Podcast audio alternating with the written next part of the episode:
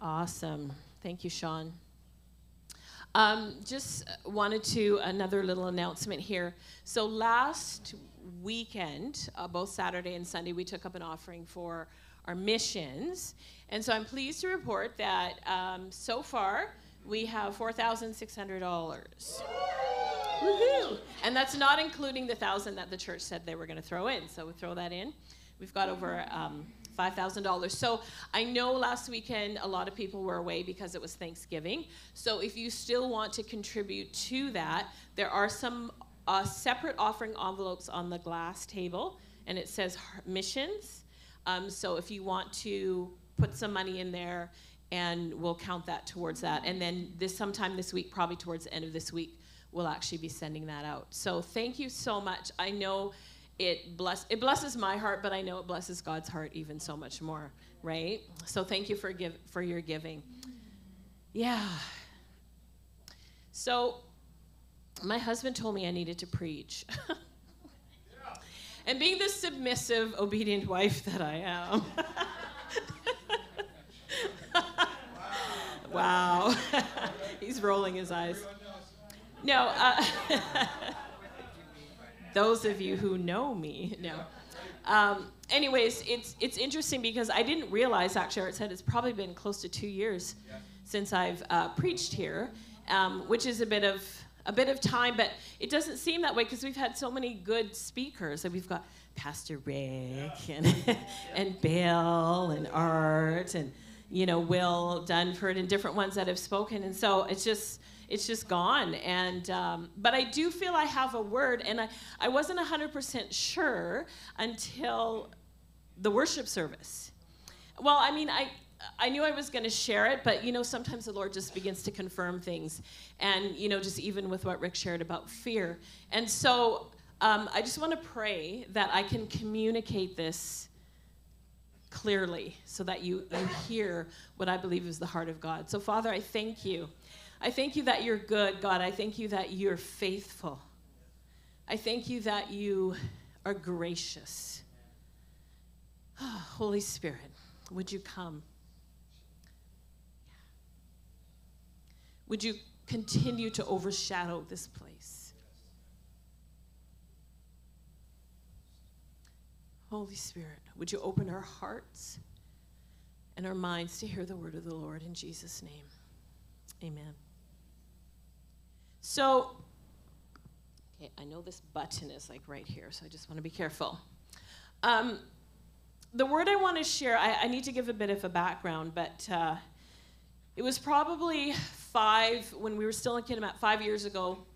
Um, I'm a word girl and I love to read the Bible, and, and my favorite books are like, you know, Corinthians, Galatians, Ephesians, the Pauline epistles. And it was about five years ago, the Lord spoke to me and he said, I want you to read the Old Testament, but I don't want you to study it. I just want you to read it. I want you to read it like a novel.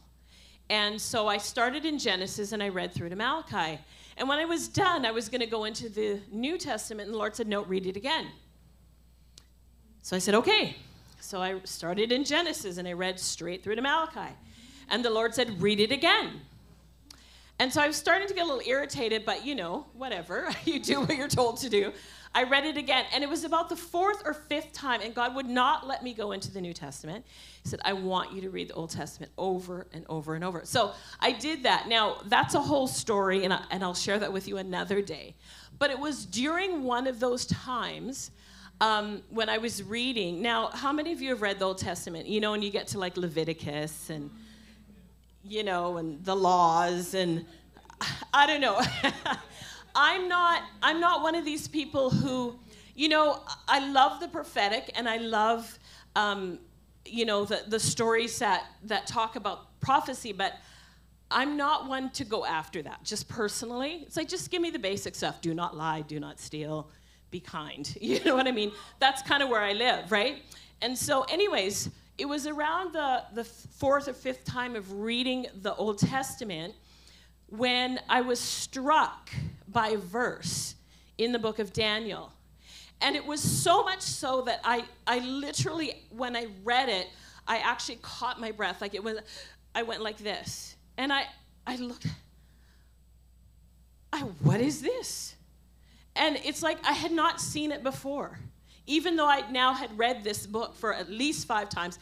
And previous to that, I mean, I've got four years of Bible college, all this kind of stuff, studied Daniel, you know, all the prophets, all that kind of stuff. But I had never seen this little verse. Actually, it's not even a full verse, it's a half a verse. And I was so grabbed by it that I couldn't sleep.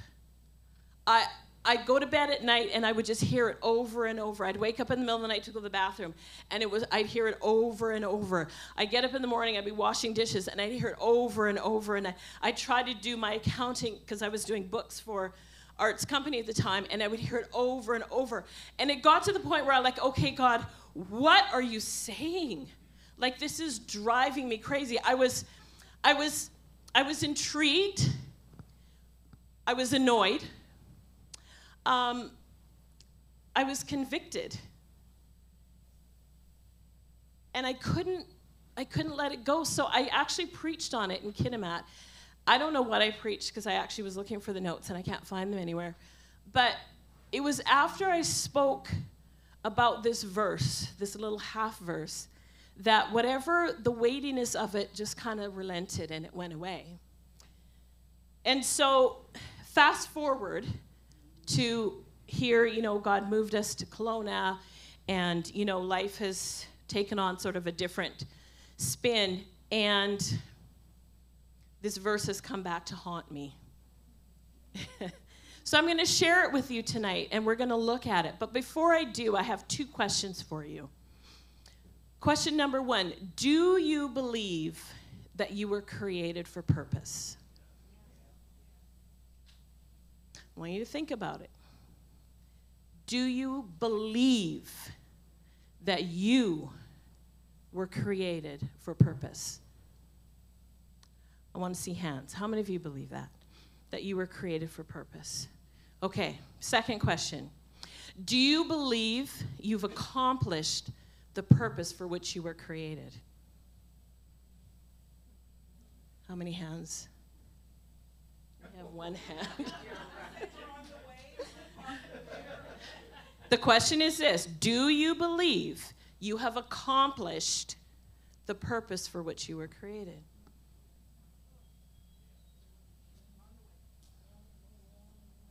Right? Half a hand. Half a hand. I want to talk about being created for more. I absolutely believe that we are in a season and in a time where we need to realize that we have been created for more. More than what we've seen, more than what we've done, more than where we've been. There's something in the air, something in the spirit that I believe God is wanting to wake up his church and say, hey, you were created for more. More than what you're doing, more than what you've done. So, my purpose tonight is not to, you know, teach you some grand, uh, give you some great wisdom. It's simply, I want you to be intrigued tonight. I want you to be annoyed. The way I was annoyed. I want you to be challenged. I want you to be provoked. That's my goal. I want you to be convicted. And that's my purpose tonight. So if I accomplish that, I'll be happy. So before I tell you what this verse is, some of you already know, but before I tell you the verse that did all this to me, I want to give you a background. So I'm in the book of Daniel. Like I said, I've been reading it over and over and over. And I get to Daniel, and I love the first six chapters because you know that's Shadrach, Meshach, and Abednego, and Daniel in the lion's den. And we can all relate to that. We sing the little stories, woo you know. And then you get to chapter seven, and it's like, eh you know, he's having visions, and I don't know what they mean, you know, and people say, well, these have already happened, and it depends on your eschatological beliefs. Did you like that? Yeah? Pass it. I, I practiced that word.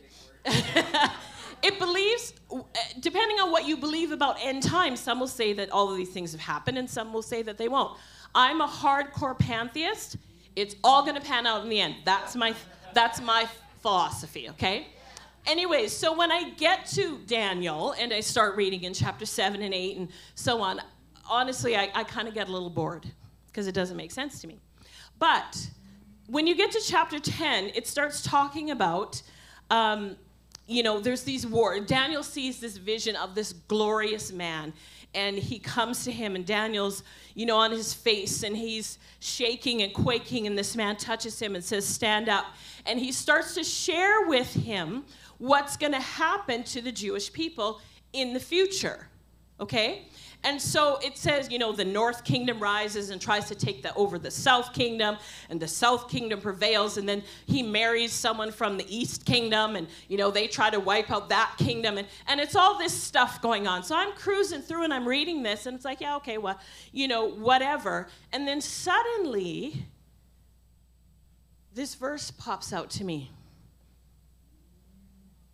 in the midst of all this, this war and that war, and this king and that king, and this is overthrown, and this marriage doesn't work, it says, But the people who know their God will be strong and carry out great exploits.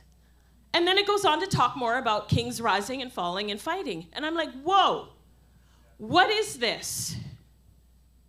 What is this and why is it here? But the people who know their God will be strong and carry out great exploits. And it bugged me. It bugged me. Wake up in the night, but the people who know their God will be strong and carry out great exploits. And I'm like, God, okay, I know you. I mean, I think, you know, you start to doubt, right? Well, maybe, I, I looked at my life. I mean, I've, you know, I was born under a pew, I've been in church, done Bible college. But I don't have any great exploits on my resume. I don't. And I was like, God, what? But it says the people who know you will be strong and carry out great exploits.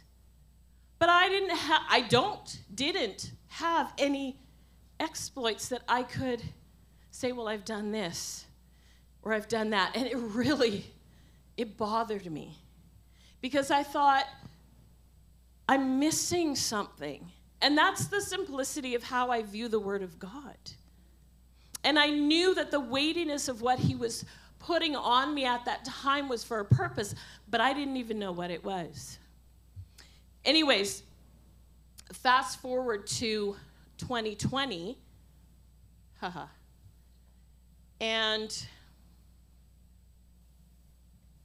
you know, COVID breaks out and churches are shut down and people are walking in fear and you know all of this stuff that's going on in the government and our our political system. And god brings this verse back to me. And he takes me back to daniel. And i start to look at the book of daniel again and i actually wrote an article um, in our newsletter a couple months ago entitled the day to defy is it a day to defy? How Daniel defied the laws of the land, how Shadrach and Meshach defied the king's command to bow down. And this thing began to stir in me, and that verse came back to me. The people who know their God will be strong and do great exploits. And I said, God, what is this? And do you know what he told me? He said, Heather, this is an invitation. This is an invitation. God's inviting his people. He's inviting you and I to know him, to be strengthened by him, and to do exploits for him. This is the day and age that we're living in. This is the season that we're in. And I believe, you know, God spoke to me, spoke this word to me in my spirit four or five years ago. And I think He did it for a reason because He knows how I am. I'm a slow adapter. Have you ever heard, you know, you've got fast adapters and medium and slow adapters. You know, the Art's a fast adapter. You say, we should, and he's like, yeah. You know, and uh, we don't even know what we're doing, but he's just, in, he's in. He's just in. You know, and other people, say, oh, yeah, let's go there. I'm the one like, okay, wait a minute. What's this to look like? How are we to get there? What's it to cost me? I like to, you know, weigh it out, stretch a little bit, pray on it, commiserate, discuss, confirm. That's how I am. That's just how he made me. And so because I'm a we can I see a hand? Yeah. So because he made me that way, I actually believe he showed me this verse four years ago so that I would have time to catch up for now. Because I believe if he just spoke it to me now, I wouldn't be ready. Now, that's just me. I could be wrong, but I don't think so. Anyways, we're going to look at this because I want to break this down and I need you to understand what I feel God is saying for us now. So we're going to look at Daniel chapter 11, 31 and 32. And actually, we're going to read it in the Amplified Version. I hear an amen. Sorry, it's not the King James this evening. Anyways, Daniel 11, 31 says this. So again, this is what's happening. It's North Kingdom fighting against the South Kingdom, and you know there's this king that come, and just previous to this verse, it says there's this king that rises up, and he begins to um, uh, torch, not torture, but persecute the the Jewish people, and it says armed forces of his will arise in Jerusalem and defile and desecrate the sanctuary, the spiritual stronghold and will do away with the regular sacrifice, that is, the daily burnt offering. And they will set up a pagan altar in the sanctuary, which is the abomination of desolation. Armed forces of his will arise and defile and desecrate the sanctuary. What was the sanctuary back then? What would it be like? What would the parallel be today? The church, right? And he'll do away with the regular sacrifice. What would that be? The regular services or worship, right? And then he says, with smooth words of flattery and praise, he will turn to godlessness those who are willing to disregard the Mosaic covenant. Now, the Mosaic covenant was all that they had at that time, and the people who worshiped God worshiped according to the Mosaic covenant. They had sacrifices they had to perform daily, weekly, monthly, all of this kind of a thing. And if you were a worshiper of God, you followed the Mosaic covenant. If you weren't, you didn't. Okay, so it's kind of like today where we have, you know, people come to church. Are you a Christian? Yeah, I go to church. This is this is our our daily or our weekly sacrifice, right?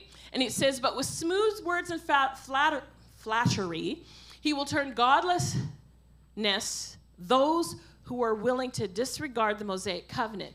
But, and this is where that verse comes in, the people who are spiritually mature and know their God will display strength and take action to resist. Ha ha. Are you feeling me? Are you feeling where this is going? I'm going to break this down further because because I like to I like to hear it, but I need to hear again. Slow adapter, that's me. Okay, so I'm like, okay, no, no, no, that can't be what I think it is. So I actually started looking at some different um, commentaries on this and i started looking at some into some history on this and i found this one commentary it's really good it talks it's um i forget what it's called if you need to know ask me later i can i can find it for you but we're going to read this again from this commentary, okay, because it goes a little deeper into the story. So, same verses. It says the temple is spoken of here as a fortress, either because it was a place of spiritual strength or more likely because it was used as a military citadel. Later, in 167 BC, the suppression of the Jewish religion began on a grand scale. So, the governmental structure comes in and they begin to persecute the church of that day. Ringing any bells? And it began on a grand scale, kind of like you're not allowed to gather anymore. And if you do gather, you have to wear a mask and you can't sing. What would that look like today? I don't know about you, but I think we're here. If we're not here, we're right at the beginning of the here. We're getting here. Okay, it said all Jewish religious practices, such as circumcision, the possession of scriptures, our Bibles, right? Sacrifices, our praise, our offerings, right? And feast days were forbidden on penalty of death, and the imperial cult was introduced. Ha! I get angry. but it's a righteous anger because I know that this is where we are and this is where we're going. And God is saying, What are you going to do? Are we going to be the people who live in fear and pull back? I love what Rick said. Are we going to be ones who retreat? Are we going to give in to the persecution that's come even today in a grand scale to us? Let's go on. It says, desecration of the Jewish religion reached its climax on 15 Kislev, which is December 167 BC, when an altar and idol statue devoted to Olympian Zeus was erected in the temple, the abomination that causes desolation. And on 25 Kislev, Sacrifices, probably including swine, were offered on the altar. In this manner, the temple was desecrated and rendered empty of Yahweh worshippers. So, not only did they kick out the Christians and say, You can't worship, you can't pray, you can't lay hands on people for healing. You can't give your offerings. Not only did they do that, but they took the temples and they turned it into something that disgusts God. Today, a parallel would be um, the government coming in and shutting us down and saying, you know what, all the churches are going to become abortion clinics.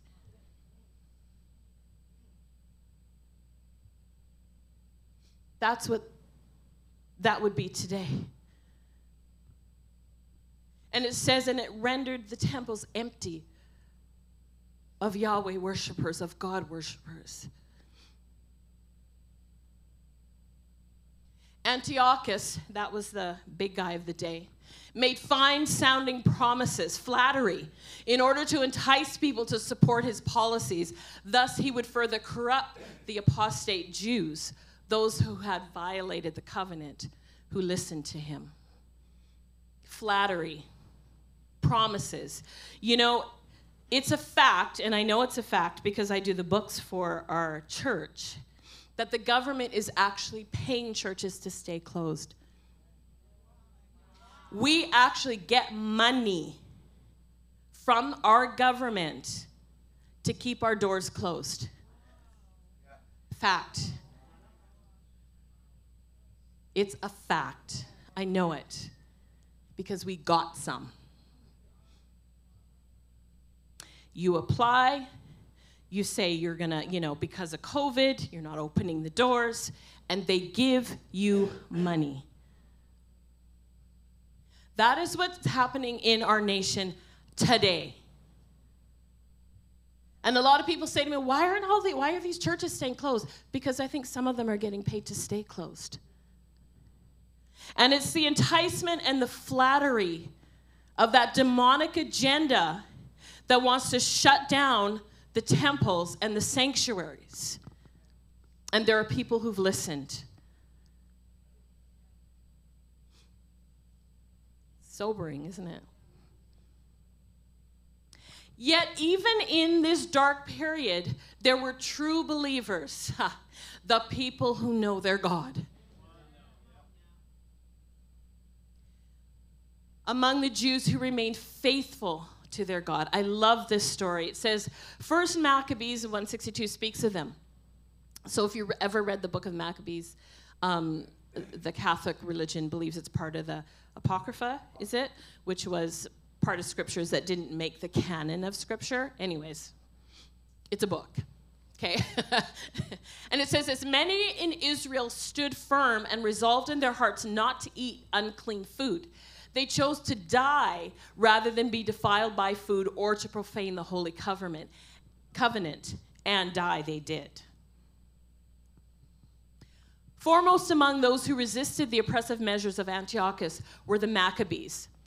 A certain priest named Matthias, who lived in the town of Modin, wherever that was, somewhere around Jerusalem, refused, I love that, he refused to forsake God. You know, that reminds me of the story of Daniel when it says, you know, when they brought the food, when he first came and they, they brought uh, Shadrach, Meshach, and Abednego, and they brought, and they said, You're going to eat this food. And it says, He resolved in his heart not to eat the food. It's the same type of a thing. So there was this man who refused to forsake his God. And he had five sons, three of whom, Judas, Jonathan, and Simon, became known as the Maccabees. So that's sort of, there's a whole history around them. Although the term Maccabeus, hammer, originally was given only to Judas. When I read this, again, there was, I, I was arrested in my spirit when I saw Maccabeus hammer. The, uh, instantly when I saw that, I saw like a judge's gavel, you know, the hammer.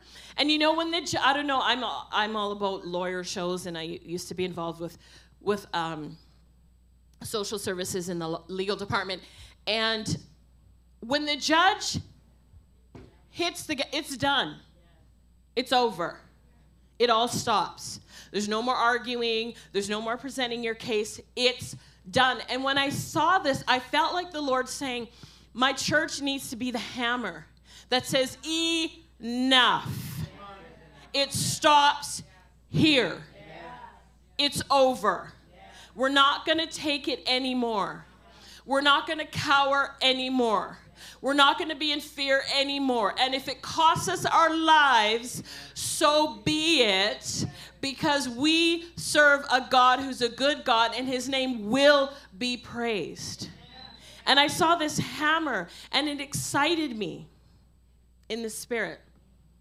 The Maccabees, now listen to this. The Maccabees successfully overthrew the Syrian yoke through a series of brilliant military victories against Antiochus's military commanders, Apollonius, between 166 and 164 BC.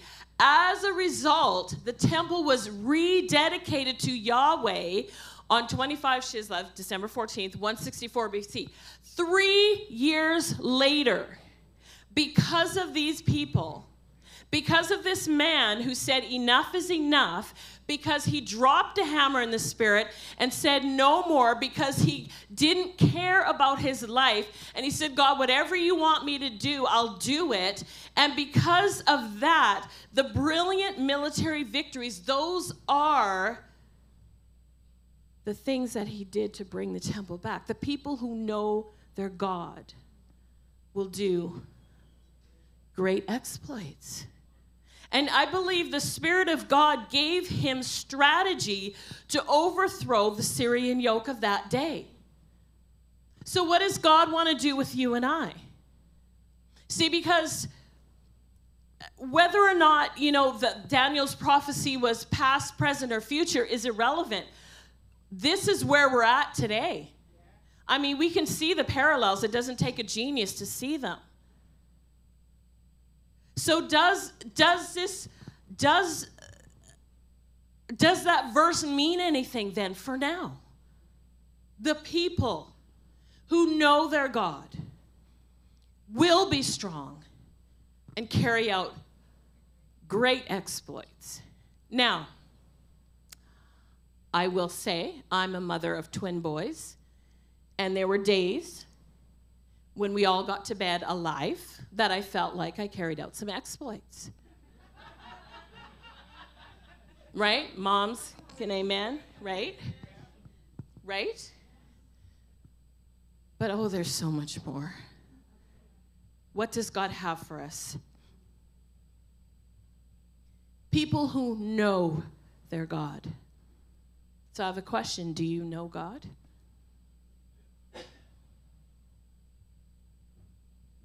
Do you know God? I think we've all know of him. We know about him. But do you know him? The word know means to see. Do you see him? It means to perceive him. It means to know by experience. Have you experienced God? Do you have relationship with God? Do you talk with God? Does he talk with you? Do you communicate with him? Do you understand him? Does he understand you? Do you share your heart with him? Does he share his heart with you? It means to understand. It means to discover. It means to become acquainted with. Are you acquainted with God? The people who know their God will be strong and do great exploits. And I fear there's a lot of people who know about God that don't know God. And it's those who are the ones that will be easily turned away. Do you know God? We all have equal opportunity to know Him. Yes, you can be saved. Yes, you can believe He died on the cross. Yes, you can ask Him into your heart. But do you know Him? If you have not taken time, and this is where, you know, Art says you, you, spank the people. I'm not going to spank you, but maybe a little bit. If you are a person who does not read the Word of God every day, I question whether you know Him.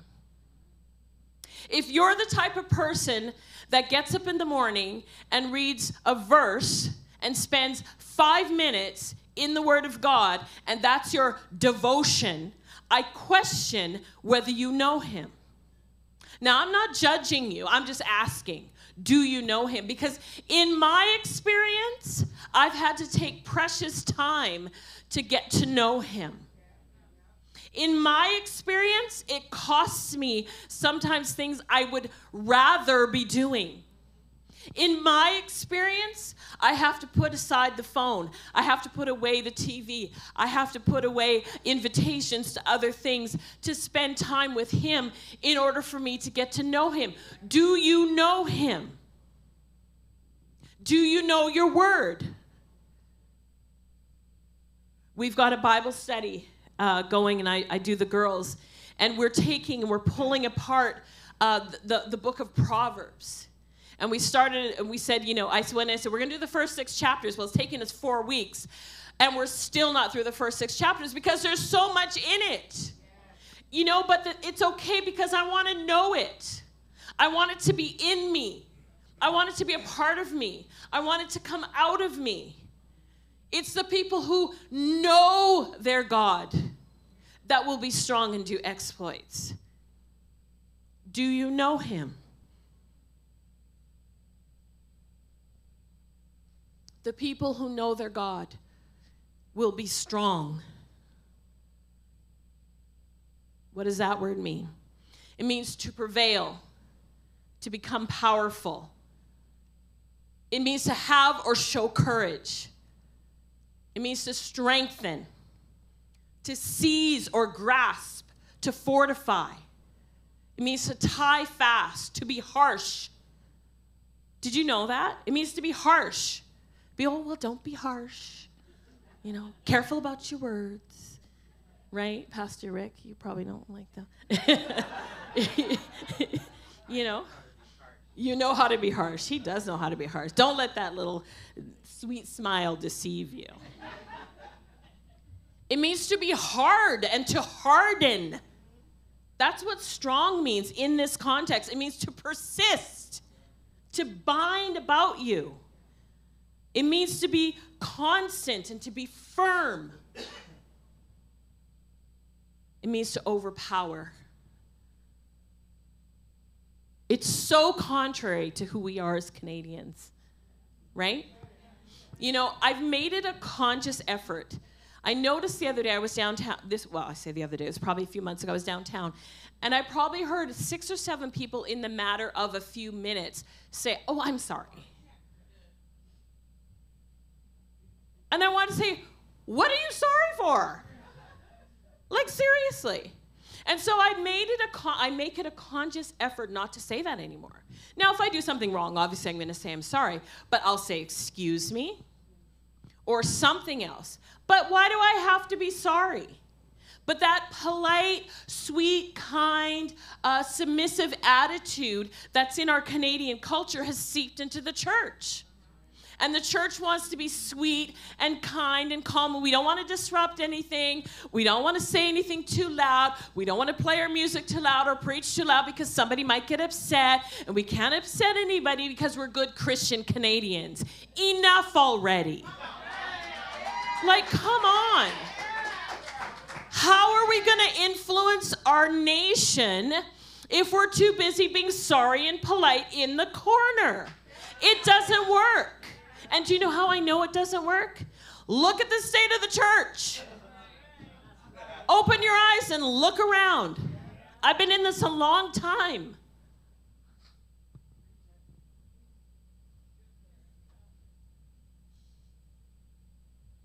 I'm so done. I'm so done with church. I when I did preach a couple years ago, I said, I'm done. I don't want to do church anymore. I don't want to do church anymore. I have no use for it because it's not effective to produce change. Not the way I see in the scriptures that God wants us to change. It's not there. We're not doing our job. We've been weak and apologetic. And we've we've we've excused our our we've made excuses for our our laziness. We've made excuses for it. Well you know i can't read my bible this morning because i got up late. Well you know what? Go 10 minutes late to work then. Spend time in your word. Get to know your god. Strengthen yourself in him. I'm tired of weak christianity because it's done nothing, nothing for our nation. God is waiting for his people to strengthen themselves and to know him so that we can do the exploits that he created us for. I want more.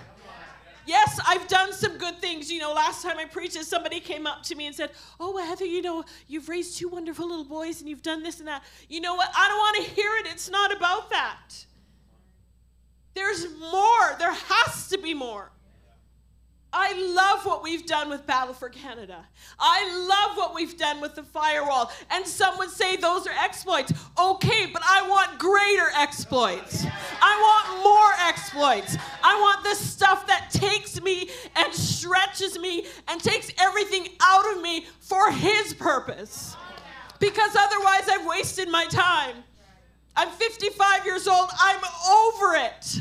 I want to see our nation changed. I want to see our nation transformed. I want to see people saved. I want to see people healed. I want to see families restored. I want to see marriages strengthened. I want to see righteousness on the church that goes out and infects the world. I want people to come up to me and say, What is it about you that's different than me? What do you carry? What do you have that I don't have? That's what I want. And I know that's what the Spirit of God wants. And it's not just for me, it's not just for Art, it's not just for Bill. It's for each and every one of us. I don't care how old you are, I don't care how young you are. Do you know your God? And have you strengthened yourself in Him? That's the call of the Spirit. Carry out great exploits. What does great mean? It means beyond the ordinary. We're so ordinary. Our church is so ordinary. The Church of Canada is just ordinary. And I don't want to put a downer on you. I'm sorry, but this is my heart. I got to say what's on my heart. I feel we've been ordinary. I don't see anything exceptional or great. Very, very, very little. But God wants more. Great means to be large or huge, it means to be elaborate. Those are the kind of exploits that God is looking for. Exploits are feats, they're deeds or actions, they're escapades. I love that word. I want to go on an escapade for God. It's an accomplishment, it's an achievement, it's a triumph. it's a triumph. Our church hasn't triumphed. Sorry. If you think it has, if you want to email me and tell me something different, you go right ahead. Heather at theharvest.ca. But you show me where our church has been triumphant, where the Church of Canada has been triumphant. Huh. But the people who know their God will be strong and carry out great exploits. Do you know your God? Are you willing to do whatever it takes? This is what we were created for. We were created for exploits. I was created for exploits. And maybe that's why this yearns in my heart because I know that I know that I know that I was created for more. I'm a wonderful person, but I was created for more. I wasn't created just to sing and play music. I love to worship God, but I was created for more. I was created to make a change. And I want to do it, and I want you to do it with me.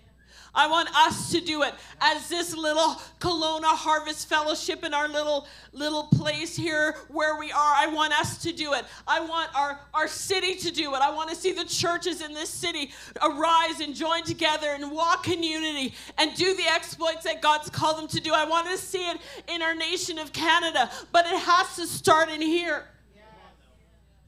It has to start in here. Do you know God? Same old, same old. It's not going to cut it anymore. I pray that you're provoked. I pray that you're irritated. I pray that you're uncomfortable. I pray that you're convicted. What is the more that you were created for? What is the more that you were created for? Let's stand. I'm just going to pray.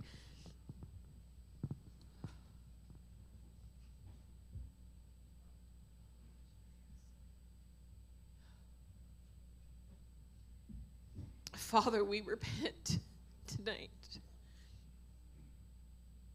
We repent tonight, God, for not being the people who know their God. Father, we repent tonight for being okay with the same old, same old. Father, I ask that you would stir our hearts. I pray that this would be a sleepless night as your word plagues our hearts and our minds. But the people who know their God will be strong and carry out great exploits. Father, we're willing. We come before you tonight and we say we're willing to be those people. Would you show us how? Would you show us how to know you more? We want to know you more, God. We want to see your face. Father, would you show us how to be strong? To put off that spirit of fear that causes us to draw back. Father, would you would you embolden us by your spirit? Would you infuse us with strength? Would you infuse us with a tenacity that calls out for change?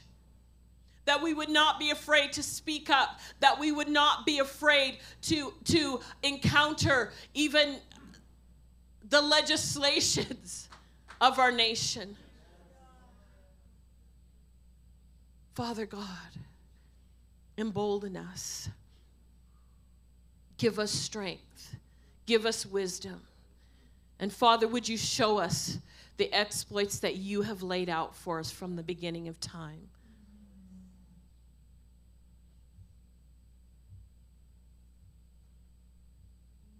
I believe that when God created us, when He looked down through history and He saw us being formed in our mother's womb, that He said, I've created them for exploits. And just as Daniel was in his day and in his time to do exploits in his season, and the Maccabees, Father, we say, would you show us here at Kelowna Harvest Fellowship, what exploits you would have us do, and may we be willing to do them, Father.